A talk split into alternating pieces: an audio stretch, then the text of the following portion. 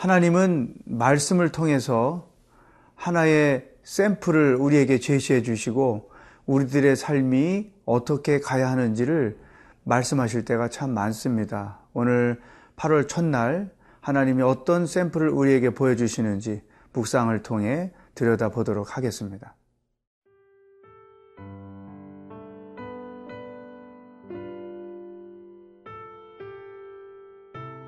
시편 42편 1절에서 11절 말씀입니다.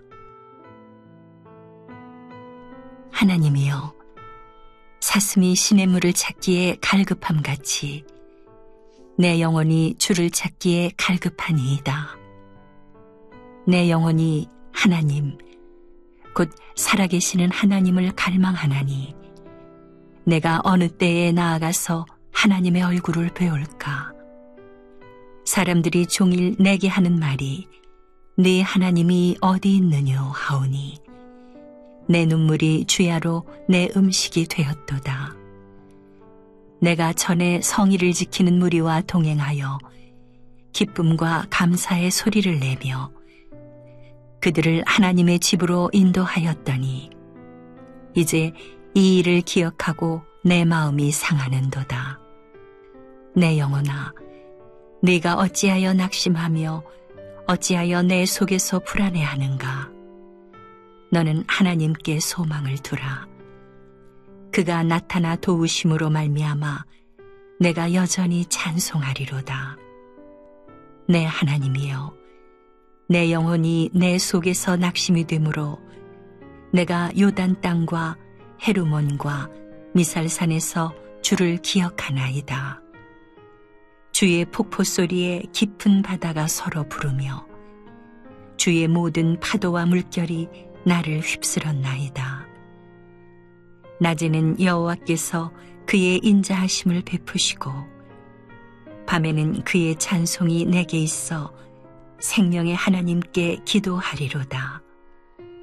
내 반석이신 하나님께 말하기를 어찌하여 나를 잊으셨나이까? 내가 어찌하여 원수의 압제로 말미암아 슬프게 다니나이까 하리로다. 내 뼈를 찌르는 칼같이 내 대적이 나를 비방하여 늘 내게 말하기를 네 하나님이 어디 있느냐 하도다. 내 영혼아, 네가 어찌하여 낙심하며 어찌하여 내 속에서 불안해하는가? 너는 하나님께 소망을 두라. 나는 그가 나타나 도우심으로 말미암아 내 하나님을 여전히 찬송하리로다. 우리가 인생을 살다 보면 하나님께 버림받은 것 같은 느낌을 가질 때가 있죠. 어떤 큰 좌절이나 절망이나 어떤 실망에 빠졌을 때, 또 어떤 큰 실수를 통해서 큰 손해를 보거나 감당하기 어려운 정신적 고통에 빠졌을 때 하나님에 대한 존재가 의심스럽기도 하고 또 아무런 해법이 없어서 주저앉아 있을 때가 있지요. 그럴 때 우리는 과연 어떻게 그 상황들을 풀어갈 수 있을 것인가? 오늘 시편 기자가 제시해 주는 방법을 한번 찾아가 보도록 하겠습니다. 제일 먼저 1절, 2절입니다. 하나님이여 사심이 시냇물을 찾기에 갈급함 같이 내 영혼이 주를 찾기에 갈급하나이다. 내 영혼이 하나님 곧 살아계시는 하나님을 갈망하나니 내가 어느 때에 나가서 하나님의 얼굴을 배울까? 목마른 사슴 시냇물을 찾아 헤매이듯이 내 영혼 주를 찾기에 갈급하나이다. 우리가 잘 즐겨 부르는 그 경배와 찬양의 가사가 여기에 있는 것이죠. 하나님을 갈급해야 한다. 하나님을 갈망한다. 이런 표현을 썼는데 이 시편 기자가 이런 표현을 쓰는 그 상황은 절대절명의 위기 가운데서 쓴 것입니다. 결국 자기 스스로 해결할 수 없는 이 위기의 해법으로 어, 시편 기자가 취한 첫 번째 방법이 하나님께 호소하는 거예요. 하나님을 향하여 자기 눈과 마음과 입을 다 여는 것입니다. 여러분, 우리가 이 고난이 클수록 하나님을 더 갈급해하고 하나님을 더 찾고 하나님을 더 의지하는 사람이 있고 고난이 클수록 하나님을 벗어나고 하나님을 의지하지 않고 하나님께 버림받은 존재인 양 방황하는 사람들이 있어요. 이 두 가지 타입 중에 여러분은 어떤 방법을 그동안에 취하셨나요? 시편 기자는 위기가 크면 클수록 더욱 하나님을 의지하고 하나님을 바라보라. 하나님을 찾아라. 죽으면 죽으리라는 이러한 믿음의 각오를 가지고 하나님을 더 확실하고 분명하게 붙잡는 것. 그것이 위기가 크면 클수록 우리에게 최선의 방법이다. 하던 예배도 안 드리고, 기도도 안 하고, 묵상도 안 하고, 하나님께 대하여 마음을 닫는 것은 절대로 문제 해법이 아니다. 어려울수록, 고난이 클수록 하나님을 찾는 것. 이것이 첫 번째 방법이죠. 두 번째는 의지적인 결단을 합니다. 어떤 결단을 했을까요? 5절과 11절에 내 영혼아 내가 어찌하여 낙심하며 어찌하여 내 속에서 불안해하는가? 너는 하나님께 소망을 두라. 그가 나타나 도우심으로 말미암아 내가 여전히 찬송하리로다. 11절에도 똑같은 말씀을 반복하고 있는 거예요. 그러니까 그런 절대절명의 위기 상황에서 그 위기에 그냥 휩싸이지 아니하고 의지적으로 자기를 채근하면서 결단을 하는 거예요. 내 영혼아, 더 이상 낙심하지 말자. 더 이상 불안해하지 말자. 하나님께 소망을 두고 끝까지 이 상황을 견디자. 하나님의 도움을 기다리자 하는 것이죠. 여러분, 이런 그 의지적인 결단이 절대적으로 우리에게 필요해요. 더 이상 미워하지 말자. 더 이상 저주하지 말자. 더 이상 정죄하지 말자. 더 이상 불평하지 말자.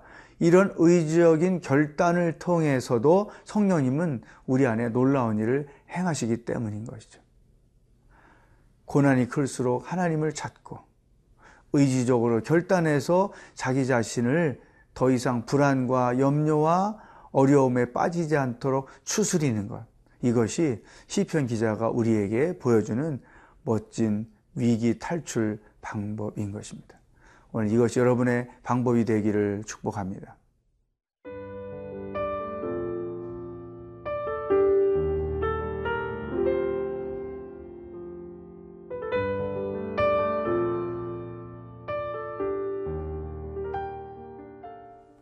고난이 크고 위기가 클수록 하나님을 더 갈망하고 또한 의지적인 결단을 통해서 자기를 추스리는 방법 이것이 시편 기자가 우리에게 보여준 샘플입니다. 세 번째 시편 기자는 또 이런 샘플을 우리에게 보여주셨어요. 4절 내가 전에 성의를 지키는 무리와 동행하여 기쁨과 감사의 소리를 내며 그들을 하나님의 집으로 인도하였더니 이제 이 일을 기억하고 내 마음이 상하도다. 그러니까 전에 성도들과 함께 예배하고 성전을 섬기고 또 하나님을 찬송했던 그 은혜로운 기억을 마음에 담고 있는 거예요. 그걸 잊어버리지 않는다는 것이죠. 또 6절에서 내 하나님이여 내 영혼이 내 속에 낙심이 되므로 내가 요단 땅과 헤르몬과 미살산에서 주를 기억하나이다. 어, 자기 상황을 보면 낙심으로 계속 빠져드는데 오히려 하나님이 하셨던 일들을 기억해내는 거죠. 요단강에서 하셨던 일, 헬몬산에서 하셨던 일, 미살산에서 하셨던 일. 예를 들어 이 시편 기자가 다윗이라고 하면 다윗이 그 위기와 또 죽음의 상황 가운데 하나님이 구원해 주셨던 그 드라마틱한 일들을 기억하는 거죠. 실질적으로 우리가 어떤 어려움을 당했을 때 과거에 하나님이 하셨던 일들을 기억해 내는 것이 우리들에게 큰 힘이 됩니다. 왜냐하면 그때의 하나님을 지금도 나는 믿습니다. 그때 놀라운 일을 행하신 그 하나님을 나는 지금도 행하실 것으로 믿습니다. 이런 믿음을 잃어버리지 않고 오히려 믿음을 더 강하게 해준다는 거예요. 그래서 어, 예수님 믿고 은혜를 경험하고 어, 정말 어려운 일을 겪지 않은 사람이 어디 있어요? 과거에 인생의 위기를 겪어보지 않은 사람이 어디 있겠어요? 근데 그럴 때 믿음으로 대처하고 하나님이 하셨던 그 놀라운 일들을 지금 현재 위기에서 기억하잖아요. 그러면 힘이 생기는 거죠. 위로도 오고 소망도 생기고 또한 하나님의 은혜도 느껴지는 것이죠. 어, 그래서 일 단은 내 마음이 상황에 빼앗기지 않고 내 마음이 위기에 점령당하지 않은 거죠. 믿음으로 지키는 것. 이것이 세 번째 제시한 해법이었습니다. 그리고 네 번째, 또이 8절에서 이런 해법을 제시했습니다. 낮에는 여호와께서 그의 인자하심을 베푸시고 밤에는 그의 찬송이 내게 있어 생명의 하나님께 기도하리로다. 시편 기자 다윗은 어, 기쁠 때에도 슬플 때에도 고난 가운데 있을 때에도 일종의 습관적으로 하나님을 찬송하는 일을 했어요. 그러니까 그 찬송을 통해서 위로를 받고 격려를 받은 것이죠.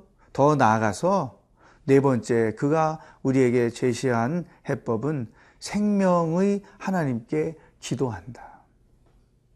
바쁠수록 기도하고 고난이 클수록 기도하고 힘들수록 기도하고 위기를 맞을수록 기도하고 사실은 어, 우리의 기도를 막는 일들이 많아요. 하나님께 실망했습니다. 어떤 자기 실수나 실패나 어떤 절망적인 상황에 빠졌을 때 기도하기보다는 그냥 상황에 절망하면서 빠져버리는 경우가 대부분이거든요. 근데 시편 기자는 하나님께 소망을 두고 생명이 구원이 하나님께만 있음을 알고 그 하나님께 기도했다. 여러분 힘들수록 기도하십시오. 고통이 클수록 기도하십시오. 고난이 클수록 기도하십시오. 생명과 구원은 오직 하나님 안에만 있습니다. 오늘 하루를 어떻게 살까요? 이 시편 기자가 우리에게 모범으로 보여준 네 가지 방법을 여러분의 것으로 삼아서 인생의 어떤 위기를 당해도 멋지게 탈출하는 오히려 승리하는 신앙인으로 살아갈 수 있기를 주의 이름으로 축복합니다. 기도하겠습니다. 하나님, 내가 당한 고난이 아무리 크고 내가 당한 위기가 아무리 급박 하다 할지라도 하나님을 찬송하겠습니다. 하나님께 소망을 두고 기도하겠습니다. 오히려 하나님의 능력을 더 의지하며 승리하며 살겠습니다. 우리 삶에 오직 믿음의 승리만 경험되는 나날이 되게 하여 주시옵소서. 예수님의 이름으로 기도하옵나이다. 아멘.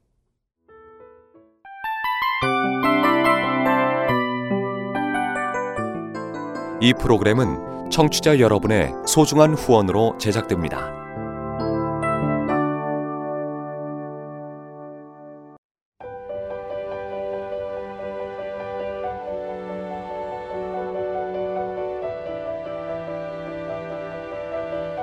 세상에는 수많은 교회들이 있지만 더 깊이 있는 말씀 강해를 찾기 위해 크기로만 교회를 선정하지 않습니다. 보다 좋은 영적 콘텐츠를 더 많이 나누기 위해 방송비를 받지 않습니다. 1년 365일 복음만 전하고 싶어서 우리는 광고를 하지 않습니다. 온누리의 복음을 땅끝까지 CGN TV와 함께 땅끝 성교사가 되주세요